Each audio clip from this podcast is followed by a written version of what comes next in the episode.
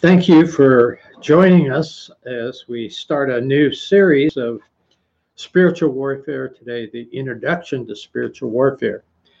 Um, I was getting ready for this. I've got a Bible down here. I let you know that I'm using the Warren Wiersbe Study Bible. Um, some people want to know when you're reading the Bible what Bible you're using, so I, am letting you know. Uh, but as I was uh, reading the Bible, uh, just for my own time in the Word, I came to Psalms 86 9.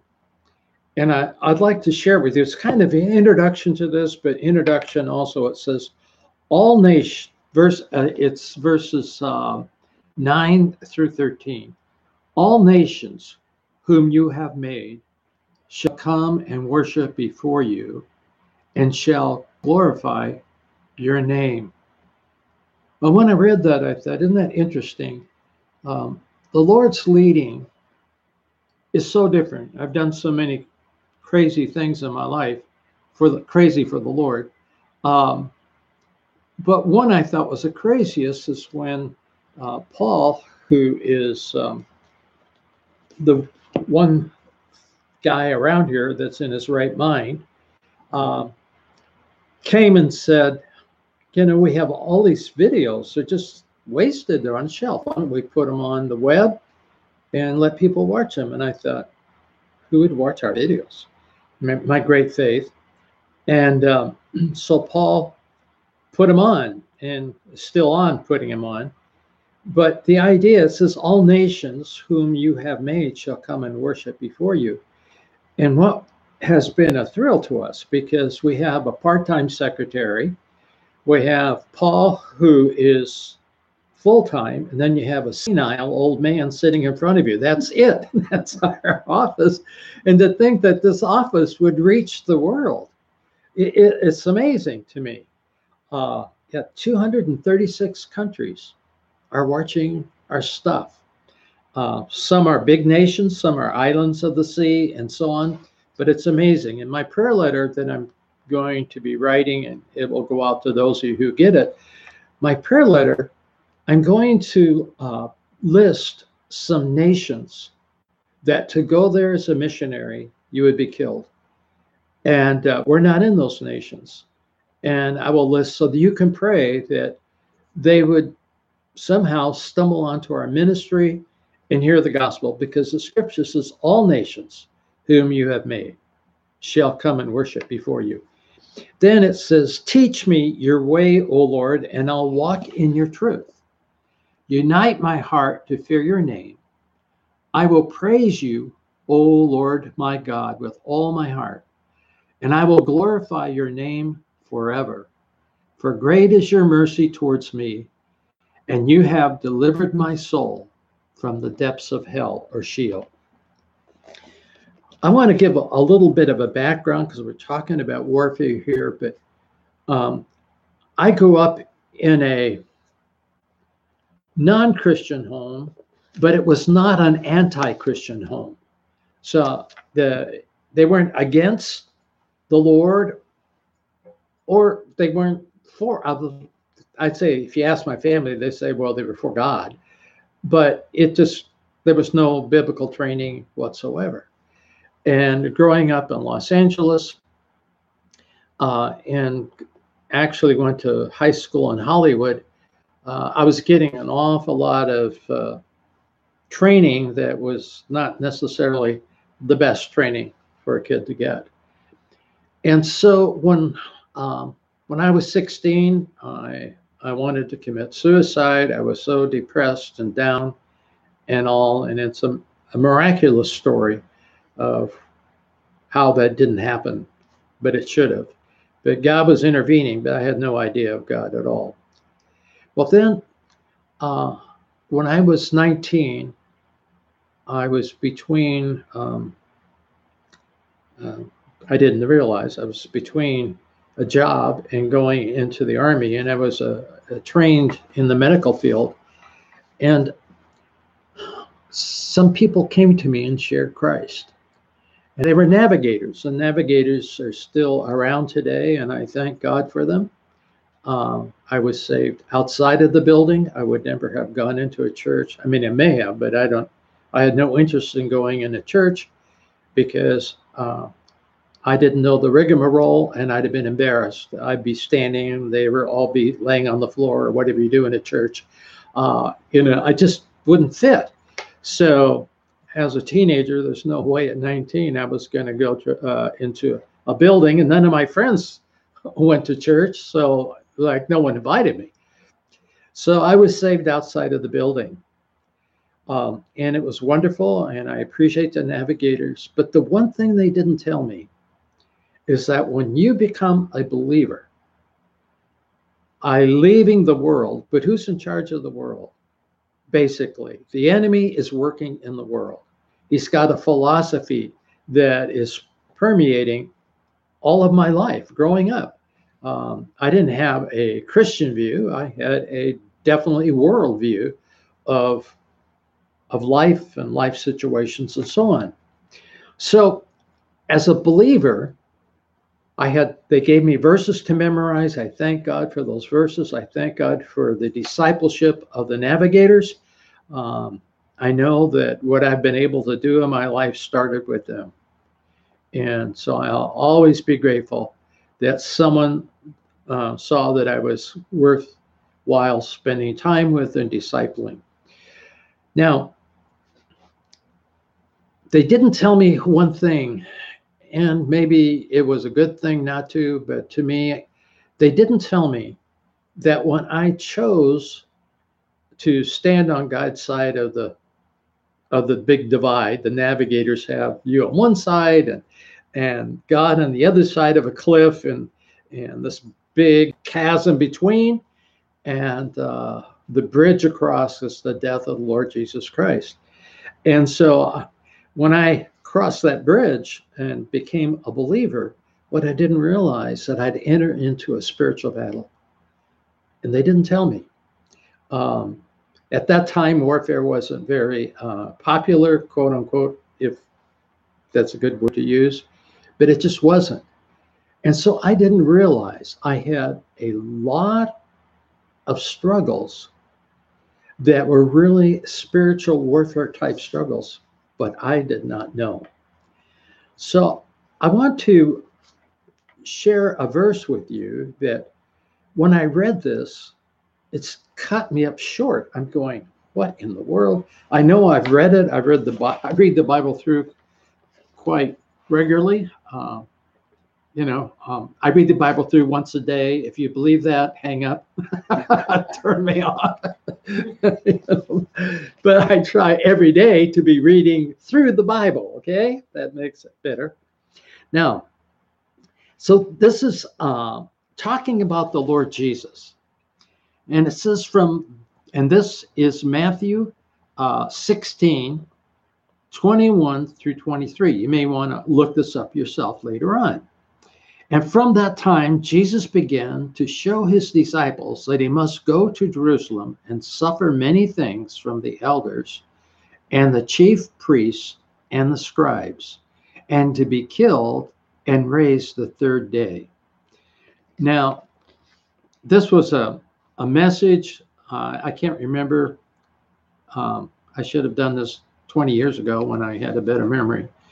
But I did find my way to work today. I want you to know that. Uh, but you know what? Um, whether this was the first time that Peter heard this, so I'm not sure, but I know it's the first time it really entered his mind. He really heard what the Lord was saying. And when he heard that and Peter thought on it, it says, Then Peter took him, Jesus, aside and began to rebuke him, saying, Be it far from you, Lord. This shall not happen to you. Jesus turned, and the word but there, remember we told you, mark the buts in scripture? That's a good one. But he turned and said to Peter, Get behind me. Peter, no. Get behind me, Satan. For you are an offense to me. For you are not mindful of the things of God, but the things of men. And that's amazing when you think about it. Peter saw Jesus do all kinds of wonderful miracles. Saw him healing blind people. He raised Lazarus from the dead. Uh, he turned water into wine.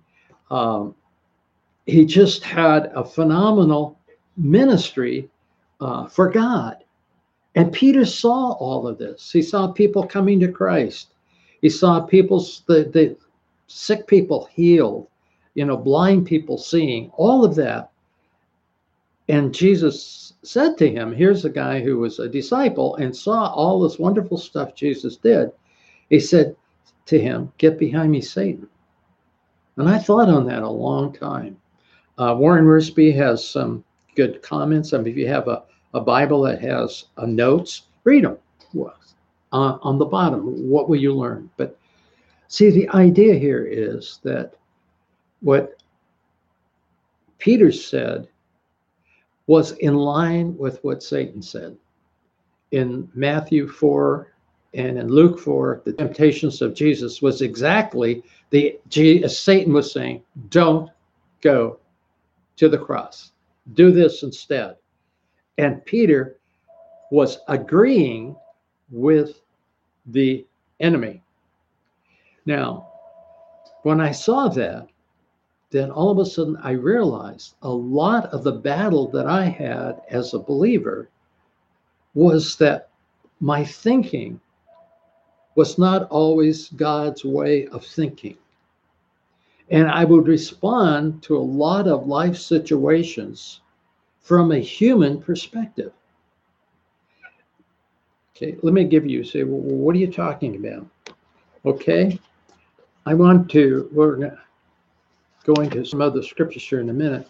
But I want to share with you that um, I had a lot of bitterness in my heart towards my father.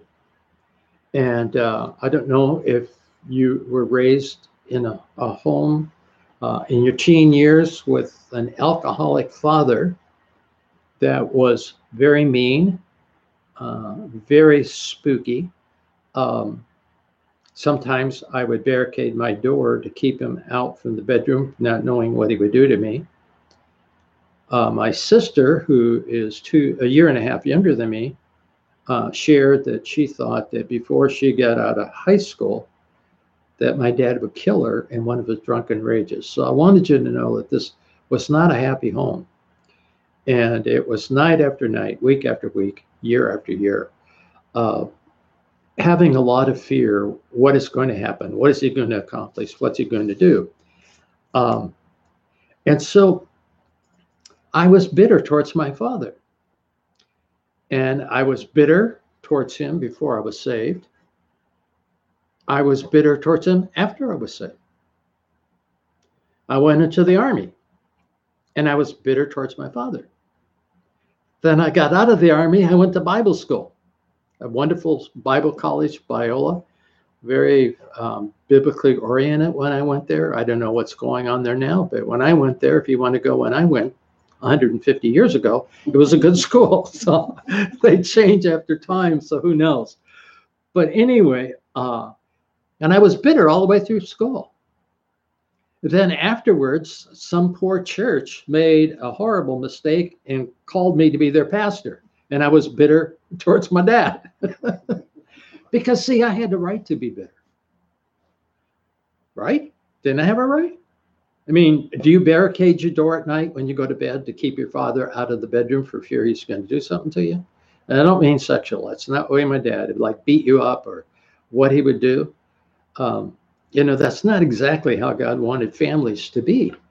So I had a right to be bitter in my thinking. See, that's worldly thinking. And that was a battle. I was losing that battle. And finally, in, in my uh, second church, I went to a, it was really a stupid seminar because they said I didn't have a right to be bitter. And I paid to go there. Can you imagine? That's awful. I paid this jerk to tell me I, I wouldn't have a right to be bitter. Well, anyway, what is um, interesting is You think of this you and I hold on to rights. And it said that I am crucified with Christ. Nevertheless, I live, yet not I. So when I embrace the crucifixion of Christ, then when I go on, on the other side, I'm no longer living for me, I'm living for Him. And so, um, if I died with Christ and I've been raised again, then it's no longer I that live, but Christ that lives within me. So, what I'm getting at is a dead man has no rights unless he's in a particular church where they give you the last rites. But even then, you're still dead after the last rites. So uh, we have no rights after we die. And and so I didn't have a right. If I'm holding on to rights, that causes more problems in marriage and families. You have no right to tell me that. You have no right to do that. You know, all this stuff. Uh, you know, a, a, cop pulled me over the other day, gave me a ticket. I tore it up, threw it out. You have no right to give that to me. I don't even know your name. You know, that's a lie. I didn't get a ticket, but you know, I mean, how we're so right oriented, and as believers, we need to yield our rights to God. See, that's part of the wrong thinking. That's the world's thinking. You have no right to tell me what to have a right to do whatever I want and so on. But as a believer, we don't have rights. We have responsibilities, but not rights. Yeah, our secretary said, Well, I'm taking a break. I'm going to take a break for four hours. I said, You have no right to do that. She said, I gave my rights to God. no, she didn't. uh, anyway, they play the game around here, you know. But I just want that's the battle that we have. The greatest battle is we're holding onto things that aren't true. But I don't know they're not true. See, I have I've been trained for the first 19 years of my life to think like an unbeliever. And then all of a sudden I get saved and I still think like an unbeliever. Even as a pastor, I was thinking uh, like an unbeliever. A lot of, you know, I think my early message is horrible. Uh, you know, those good worldly wise baptized in a little bit of water um, to try to make them spiritual. It's not good. So the scripture tells us that this battle we're in is a battle for our mind.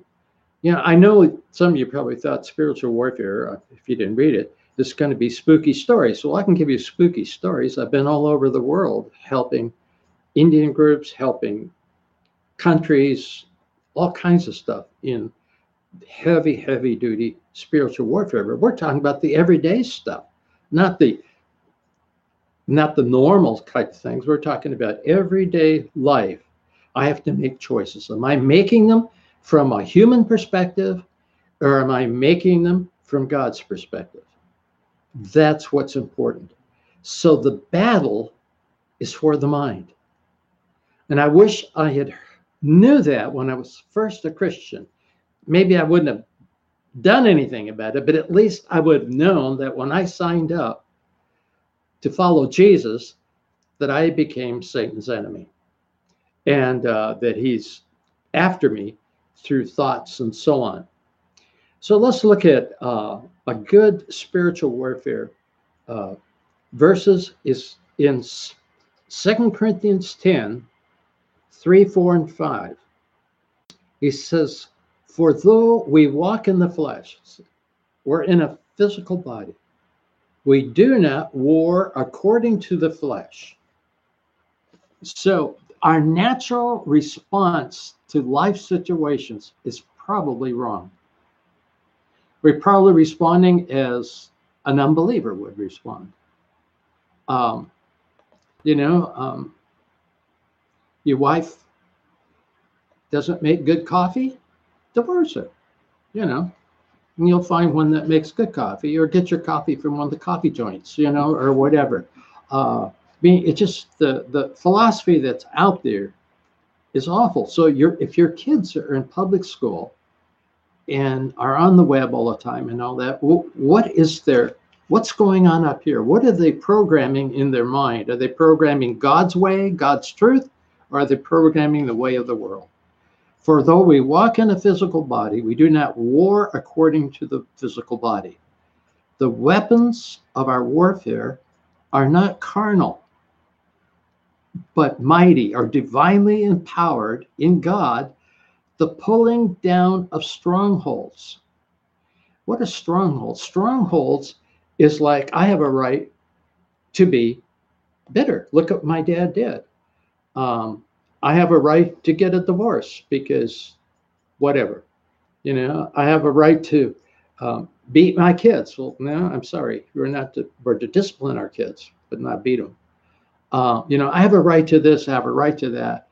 And, uh, you know, I don't see anything wrong with using drugs. You know, I'm a Christian. I don't see anything wrong. I mean, there are couples that aren't married, sleeping together, sitting in church. And I go, why would you want to sit there? You know, I think that's sitting in the seat of the scornful. Psalms 1. I think that's, I mean, if if I was being immoral, the last place I would go to church. Uh, but anyway, I mean, I know that goes on, um, and it doesn't bother them at all. So he says, pulling down these strongholds, the wrong belief systems that we have and have believed for years, and casting down arguments and every high thing that exalts itself against the knowledge of God. See, there's going to be a struggle, and I knew there was a struggle. As I kept reading scripture, God would say this, and yet I was doing this. But I knew enough that if God said don't, that I shouldn't. And I should pray about it. God, help me not to do this anymore um, because it is um, it's against your word. Um, okay, and we're and we're to bring every thought into captivity. The word captivity in the Greek is spear point. One wrong thought, one spear to the obedience of Christ and being ready to punish the disobedience when your obedience is fulfilled. So God is looking at us and he knows that we live in the world. And we know that today you have kids with all these electronic stuff. People are writing um, books on what this electronic stuff's doing to the children, to their minds and memories. And these are doctors, these are not necessarily even Christians, but they're writing about what is happening up here with kids that are spending hours uh, on, on digital stuff, all of that kind of thing. Uh, they're being programmed. I mean, at least if I wanted to go to a movie, I had to go to a movie theater. You know, I wasn't being bombarded with this stuff all day long. in a philosophy that is not biblical.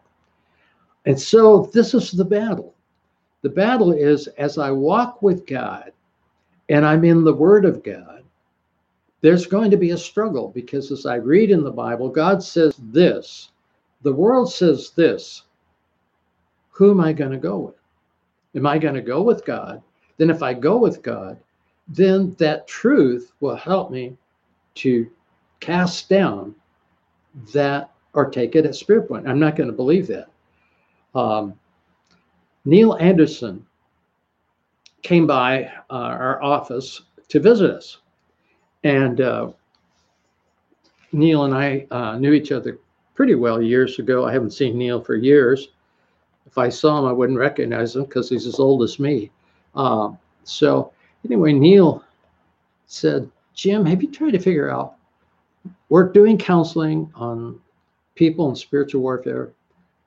What is the one thing that they have in common?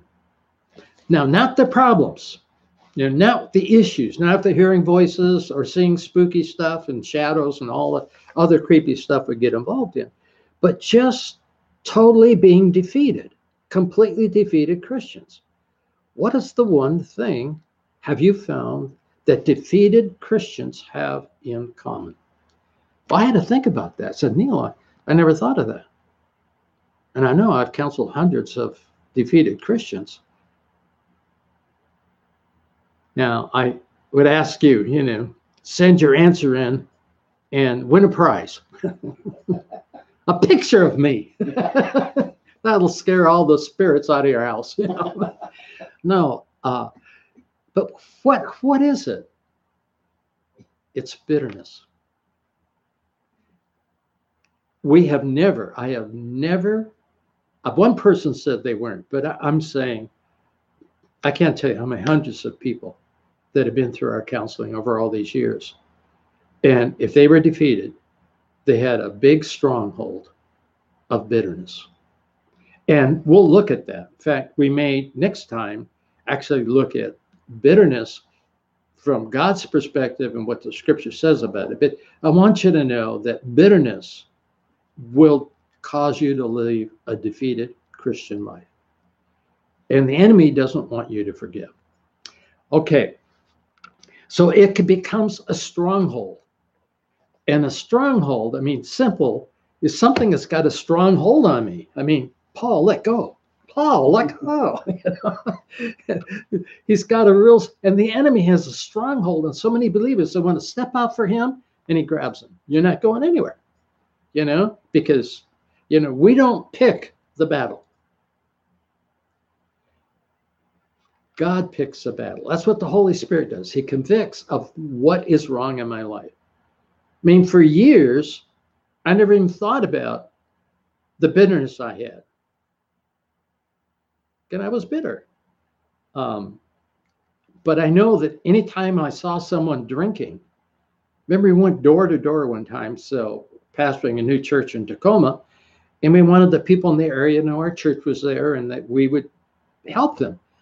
I came to the door, rang bell, and this is in a really nice neighborhood, and a guy came to the door with a cocktail. He's standing there with a cocktail, and there's a glass door between us, and I froze. I reacted to him. Okay, wait a minute, this, you know, after I left, I stumbled through whatever. You know, you want to go to hell or receive Jesus? And I don't know what I did there at the door.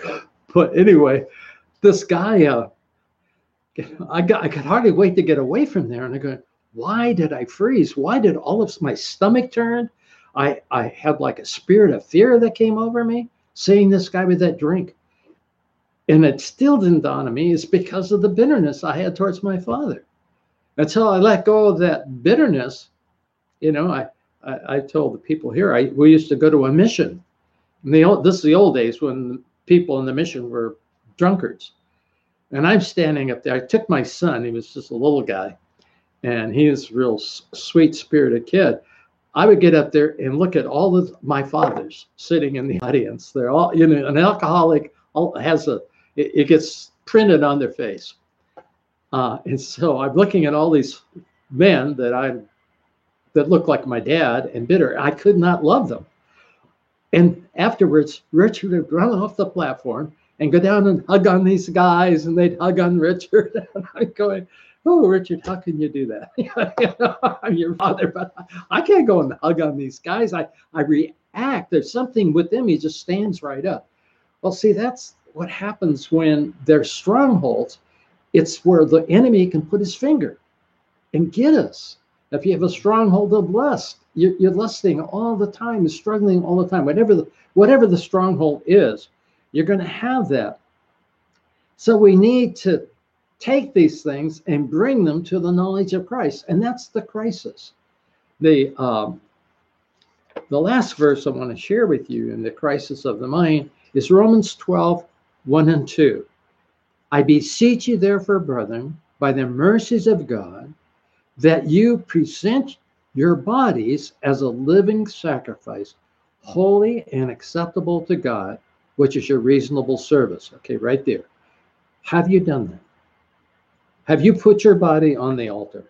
I mean, some churches will have uh, where you go forward uh, to present your bodies. The night my wife and I were engaged, I was uh, um, a medic in the army, and she was a telephone operator. And the very night she got a ring, we were in church, and they gave an invitation to go forward and dedicate yourself to being a missionary.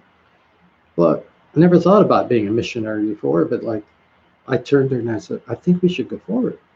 And Marguerite said, Yes, I think we should. And so we walked down to the front together in the night of our engagement and said, Lord, whatever you want us to do with our lives as a couple, we surrender right now. We had no idea. I had no idea I'd end up in Sault Ste. Marie, Michigan. I mean, not Sault Ste. Marie, Michigan. Ended up here in Sioux City, Iowa. Um, I'm glad God didn't tell me I was going to go to Sioux City, Iowa, because it's getting me closer to North Dakota, where I was born, and the folks moved me away because of the terrible winters. And we do have terrible winters here. Okay, but be transformed. Now, how can I be transformed? He said, Don't be conformed to this world. Conform is what happens when you pour liquid jello in a mold. It takes the shape of the mold. That's conform. Don't be conformed to this world in its philosophy, but be transformed by renewing of your mind that you may prove what is good, acceptable, and perfect will of God. What can transform your mind? The Word of God. And there's going to be, this is God says, this is what I'm doing, and there could be a conflict, but let God win. Say, God, I don't, I know this is true. I don't know how to make it true in my life. Show me how to make it true. Well, one thing I'd like to share with you before we go is this is called breaking breaking strongholds. And we have a limited number of these, but if you have strongholds in your life, the uh, Paul Anderson wrote this, uh, and it's really good. And if you have a stronghold, and he lists a lot of strongholds and why they're there and how you can break them, I really, uh, it's more detail. Uh, we would like to send that to you.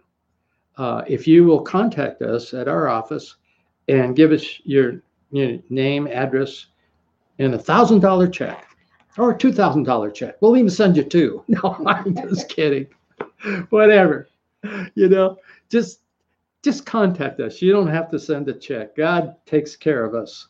We're not counting on people, and um, God will, will will see that you get one of these breaking strongholds in your life. Father, thank you.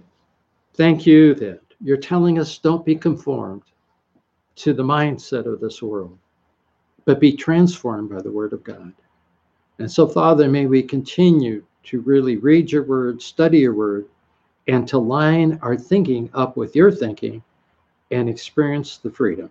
In Jesus' name, amen.